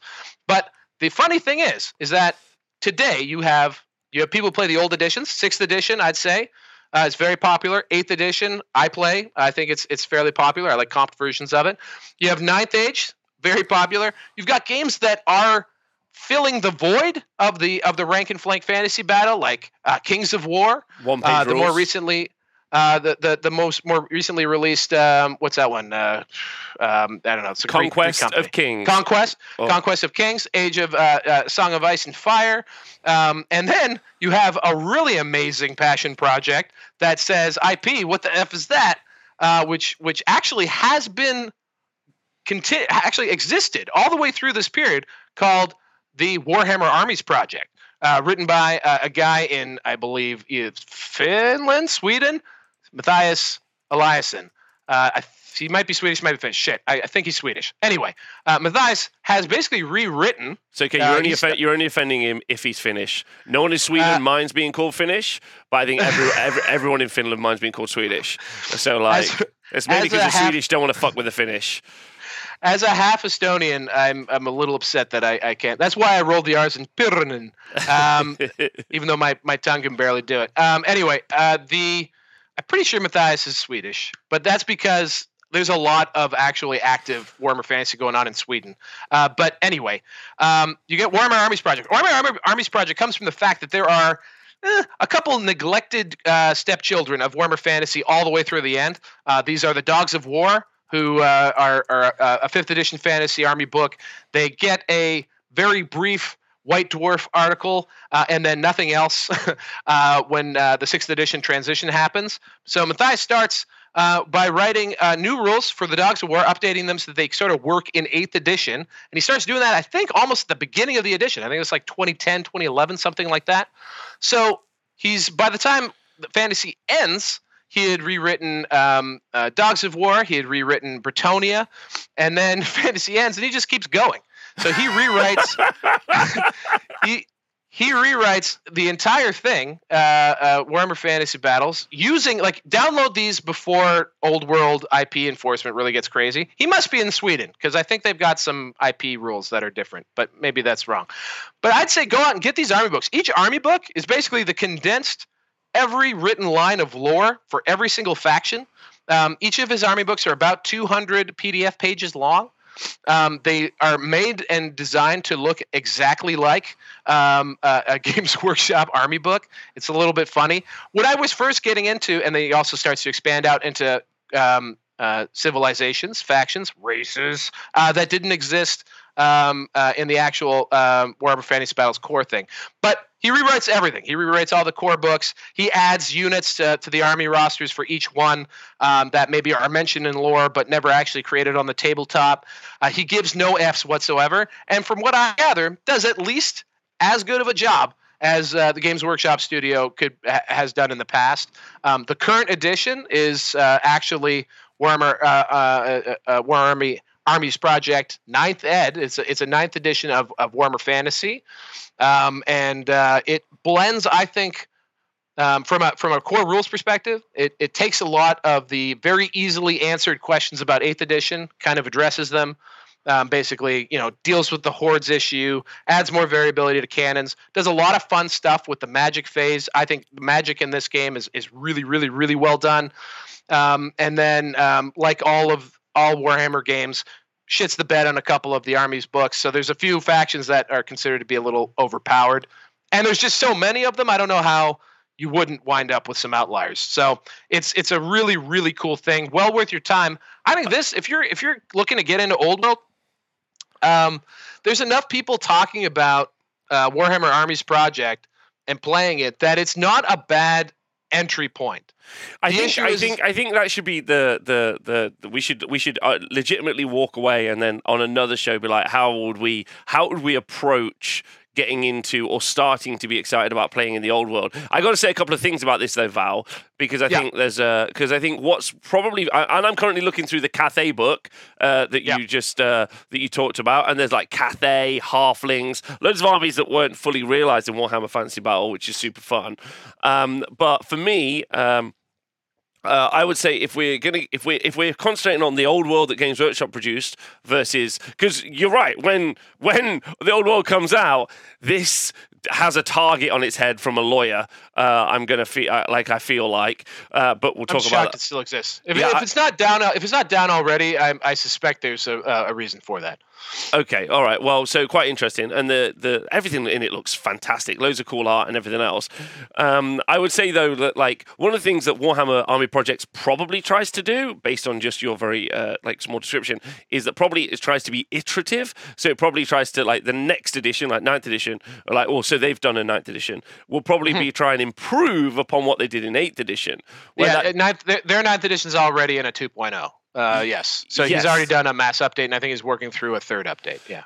That's the point, right? Whereas Games Workshop's model, and I would assume that this will continue to be their model, is that they try to not fully rewrite the game, but make it different enough from its predecessor that they can then sell you a new set of army books. So while I absolutely think this is great and wonderful, and I'm going to just pour through this, I would say, like, as a way of maybe getting into it, I think definitely for the lore and all those other bits, understand the unit rosters and stuff could be super fun. I'd be so, like, I'd be conscious about picking up and learning those crunchy rules, which might be out of like date I guess Warhammer Fantasy Battle projects probably will continue on through Old World From, if it's allowed to.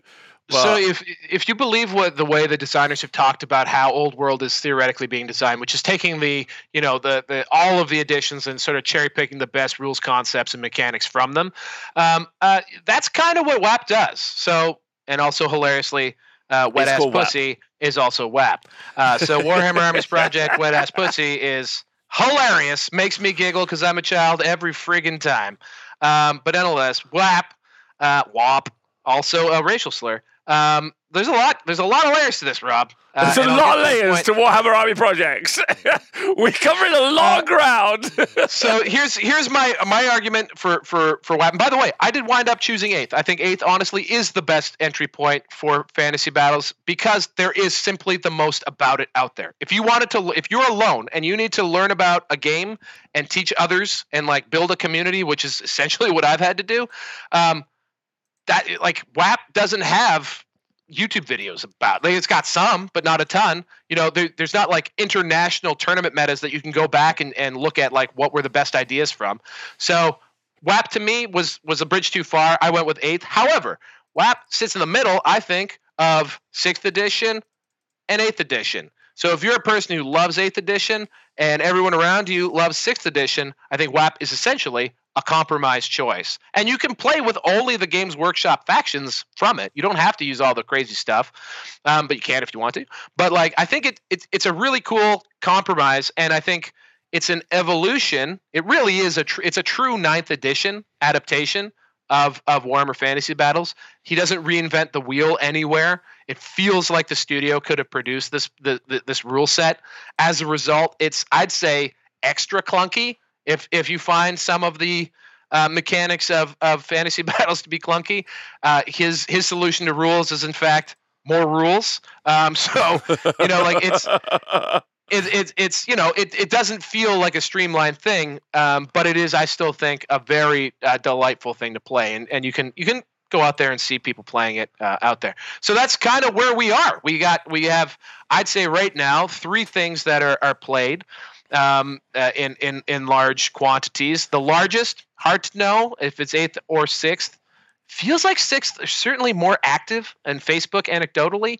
Um, uh, and then you have uh, out there, uh, as far as creators are concerned, I'd love to plug some. Um, the first one would be uh, uh, a forum that was like indispensable to me called Eighth Edition for Life, EFFL. Uh, the boys uh, writing uh, Eighth Ed for Life are all out of Rochester um, or in that neighborhood. Up upstate New York, I got to play with them back in November. I didn't know that the two things were related. It's hilarious. But there's a repository of a lot of like where a lot of people basically cut and pasted.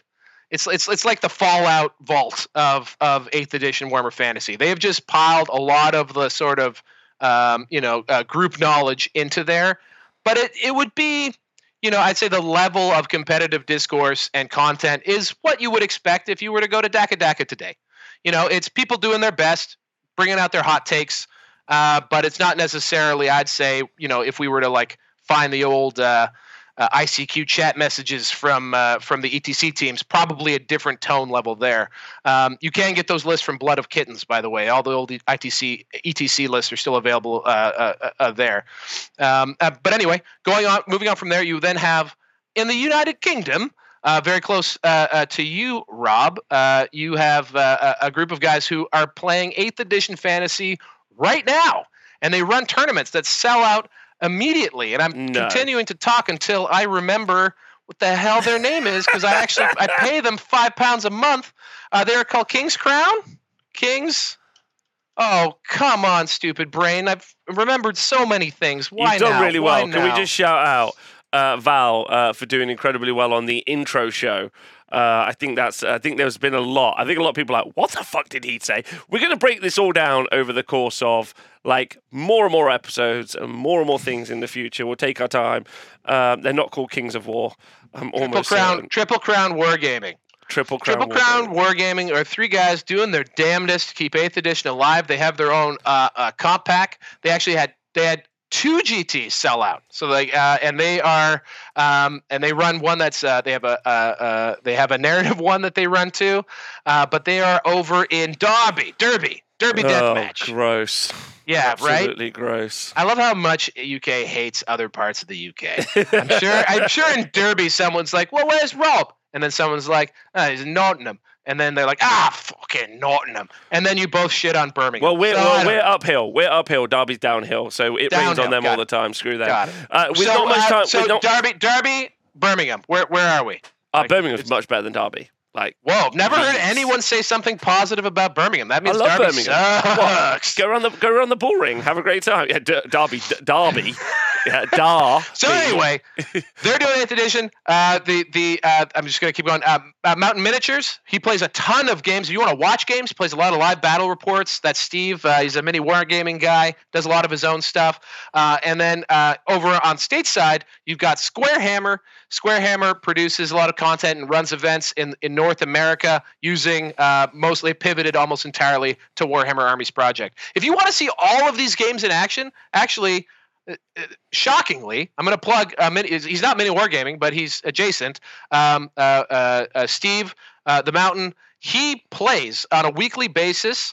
Uh, Warhammer Fantasy Battle games, uh, live streams them. He also does handheld bat reps, and he plays all of these editions that I just mentioned. So if you want to see these things in action, he will actually like trot out uh, you know, seventh edition core rules with sixth edition books. He plays Warhammer Armies Project. He plays eighth edition. I'm sure he gets the rules all jumbled, but uh, nonetheless, if you want to get an idea for the, the sort of the vibe of, of each one of these editions, uh, he's you can't get much better than that. And then these guys, I think, do a really great job of of uh, you know trying to keep eighth edition fantasy battles uh, going, and they have a pretty reasonable comp system. Their comp system isn't particularly heavy-handed, and uh, I, I, think is uh, is pretty pretty good if you want to take the hardest edges off eighth. Well, so with not much time left on the clock, I think it's uh, worth talking about, like, just very quickly. Oh, thank you to uh, Mirko for donating £10 to the chat. What up? Uh, what up? That's fab. Uh, that's super lovely of you and kind. Thank you. Uh, Val, you've done great there. Loads to digest and talk about. But like, what I wanted to talk about is uh, kind of something that's really relevant for me. Because if you wanted me right now to play any of those game systems. As you know, I was in Canada with you uh, not long last year, and we played a game. We got we two and a, we played two and a half turns uh, of Warhammer. miracle. It was a miracle. We did so well. Um, but the uh, uh, the bit for me is that I'm not interested in any of the current games. And actually, the same criticism for, uh, sorry, the, the, ways to play Warhammer Fantasy Battle, the criticism that I have of Warhammer Fantasy Battle from when I picked it up in 8th edition is still relevant now from a game design perspective. And I'm a game person more than I am anything else like that's kind of like my driving factor why I, like so if you've been listening to this show many things val's been talking about because he's also a games person. I don't know if he knows that but he is. Like he literally has described different mechanics. Like he went through the elements of why 8th edition required more uh, units. Like he knew that. Like so like it, from like a mechanics perspective like I'm not that interested in the old world or the upcoming old world. Other than, so other than, side, side, note, side note. Why are you doing this to yourself, Rob? what do you mean? Why are you doing this? You are going to be so crushed.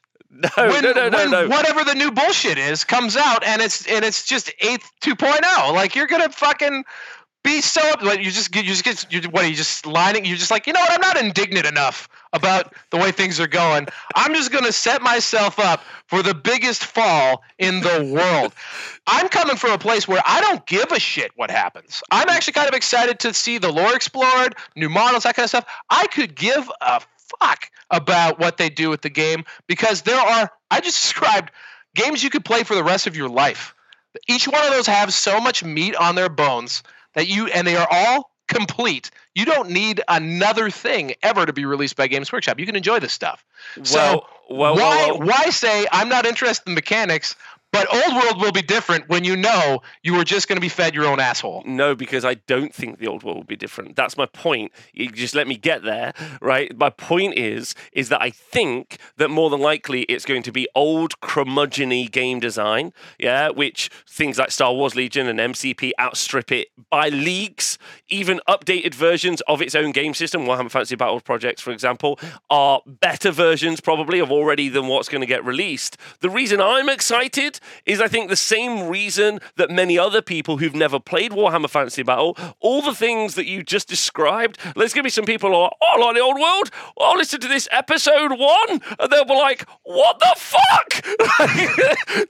they'll be coming from playing like modern games, maybe computer games where there are FAQs and updates and all this other stuff. Maybe they came from D&D, maybe they played from the old world, like where there are dev notes and patch notes. And so the reason, so the reason that I'm excited about the old world is because of everything other than the game. I love the miniatures and I love the setting. Like I like uh, I have started doing the Necromunda show, for example. All of us the other day we found out that the combined rules for Necromunda are 1,100 pages long over a thousand pages. Yeah, right. But the so the point is, but listen, Val, for a sec, so I can just finish. Yeah, we we immediately like they were like that's if you do campaign let's do the other stuff. And then the chat and me discovered that you can just do competitive or sorry pick up necromunda where you just make a thousand point army or squad gang and you just play it and you don't give a shit right? And that's where i'm at because i'm like cool. I want to paint up some little like so the, the this is something iconic and actually uh, my friend um, I want I'm going to quickly show everyone on the screen if I if I can find it. My friend um, when uh, like when um, Dark, not Darktide, uh, Vermintide was out, uh, we discussed it. This is the, the, I'm showing on the screen for people on the podcast. This is the iconic kind of like fantasy image for me. It's a fire wizard from the Empire. Yeah, it's like some of the most evocative shit that exists for me. Like, and sure, there are wizards who cast fire in Age of Sigmar, I don't know, in Conquest of Kings or something. But there's just something viscerally Warhammer Fantasy about it for me. And I think the Warhammer Fantasy universe, which is something I read loads about, super into the narrative, the lore, the background, like that's what I want to get into. So I actually think that already the game design element will be a bit of a flop, but I'm not too bothered about that because it was already a flop in my eyes.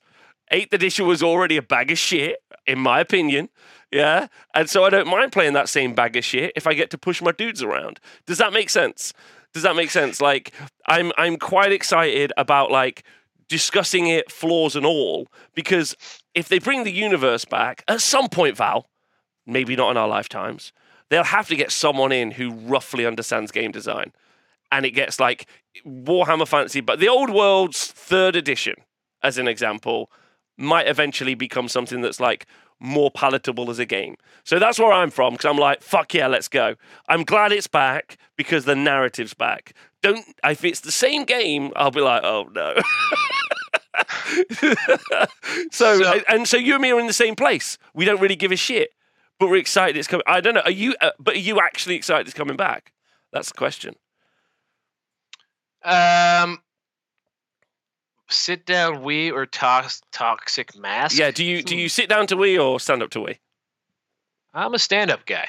Well, that's fine. Yeah. That's fine. No, there's nothing wrong with sitting. In fact, one time uh, a friend of mine was tremendously wasted at my house, and uh, I thought he was trying to take a shit in my bathtub, but turned out he just sit down when he pee, and it was the first time I encountered this in the wild.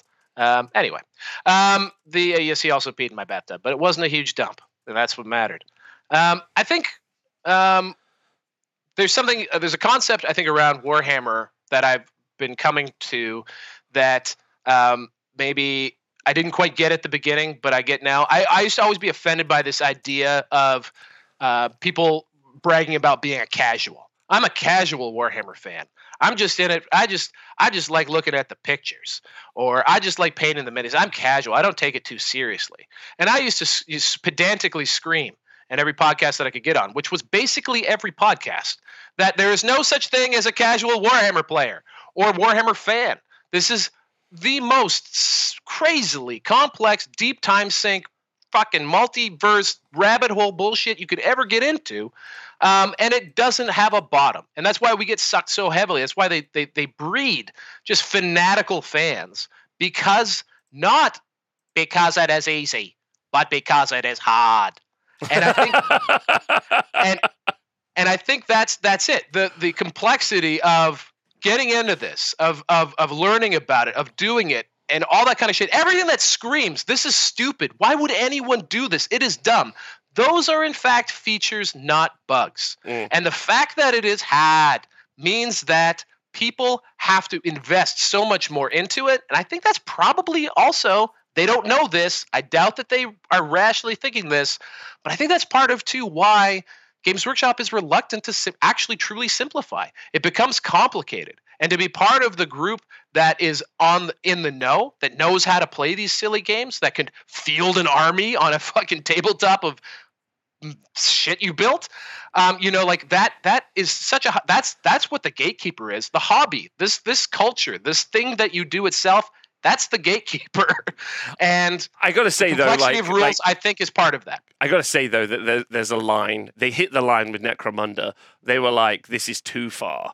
Like we've gone too deep on this process." And interestingly, it's coming out of Forge World as well. Something we should discuss on another show. So it's coming out of Forge World, and it's not coming out of Main Studio. There's the war between Main Studio and Forge World over this project, which is a really exciting conversation to have in the future. Uh, there's loads of stuff to go through. We haven't even talked about the fact that we can build and produce these armies from 3D sculpts very readily nowadays. So that's really exciting as well, which is not what w- was really available when Warhammer originally came out. The IP is massively generic, loads of stuff to talk about there as well. Um, you know, we have the whole Total War community potentially moving into playing this game in a physical perspective, or some elements of it potentially. What And, like, percentage? yeah, it's like what percentage of them do you have to convert into buying models before you like outstrip the entire population of Warhammer 40k? Well, You know, like- and, and and oh, so uh, just so you know, so 2%? so uh, th- so I, there are currently thirty thousand people signed up in the ITC for forty k. They they sold one point four million units of Warhammer Three Total War. So if you just took ten percent of those people, turned them into Warhammer Fantasy Battle players, you'd have one hundred forty thousand Warhammer Fantasy Battle players. And Like- if you took one percent, you'd have uh, you'd still have a multiple of, of the current amount of people playing, right? Like, yeah, yeah. But the the other point is, and long conversation on another show is, will they ever like? Are because there's absolutely no way a group of old dudes are making Warhammer Fantasy Battle. There is not a young group of people who are like, listen. There's a huge player base here. Let's convert them. We need easy buy-in boxes. We need people to move and orientate straight into this. You can't have the price point be too high. Can't be 800 pound immediately for the first army. We need gradual progression to get this in. And that isn't what's going to happen. We're going to have a launch box, then we won't hear nothing for a year. It's going to be a fucking. but I'm excited. I'm really excited. I'm super so glad you're excited because. I, what sucks? What sucks is I can't tell you how fucking tired I was of complaining about Warhammer 40k. People love Warhammer 40k. Okay, like Yeah. people love going to tournaments. They love playing it. They love painting it. They love doing all the things. They love buying the new stuff. They love participating in the community. And a lot of them too. They love to complain. It's all part of it, right? It's this mm. thing. But I was I couldn't open my mouth about Warhammer 40k without just being such a piece of shit about it. And that's not cool. I don't want to I don't want to be hating on something that other people are clearly enjoying because of my own problems with stuff that's beyond my control. So it has been an incredible breath of fresh air to go back and play this game because it's not getting messed with. Yeah, it's it's flawed, it's not perfect, but it's entirely community driven at this point by definition. It is the people who play it really want to play it and it's actually to me the mecha- like the the 8th edition itself it's like when I met my in-laws. Like I, I, I, I had had a version of who they were in my head based on what I was told about them, and then I met them, and I was like, "What? These people are cool."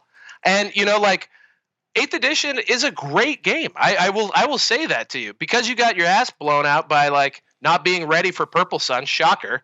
Um, then that's, I mean, that's probably on you, pal, um, or the comp system you were playing in. And yeah, I think I Just- think just, that just the South Coast GT that you good. formerly mentioned, uh, best Chaos Dwarf player, 2016. Yeah, just well, saying. all right. Initiative one dudes, you know, there might be a problem there anyway, I feel I was prepped. I feel I did pretty well. Uh, but anyway, doesn't matter. We don't need to go through that. Um, uh, I got you inflamed right at the last second, and I'm and I have to be away next week, so you got to bring someone else. But the week after that, I'll be back if you'll have me, even though I ended off by insulting you. But I Oh, think yeah. that's a good way to spice it up. I think that's a great way to spice it up. People like the show dynamic between different hosts. They enjoy that element. Um, uh, Val, you've been wonderful. Nice to have a passionate, wonderful person on the show. Thanks very much. My co-host for the Old World Show. We need a logo and stuff. We'll do that soon. Uh, can we Did get I some- make co-host? Did I just get to be co-host now? you? You were always going to be co-host. Uh, you're using a lot of first-person singular when you're describing this, and I just sort of forced myself on you. But No, if no, by no. the end of this I got the co-host status, I feel good about it. We, this is always going to be. th- There's easy ways to manipulate you. Let me tell you what they are. If I'm like, hey, in four weeks' time, we're going to meet up on Thursday evening, you'd be like, hey, Rabo, let me check my thing. But if I'm like, very late at night, I might talk about the old world tomorrow. You're like, I will get up. I will emerge from my slumber. It's very easy uh, to, Yeah. to organize that. Anyway, thanks for listening to Old World. Uh, if you do like it, do like and subscribe, share it with your old world friends. If you're an old world curmudgeon, uh, welcome to the, the new world. It's been great.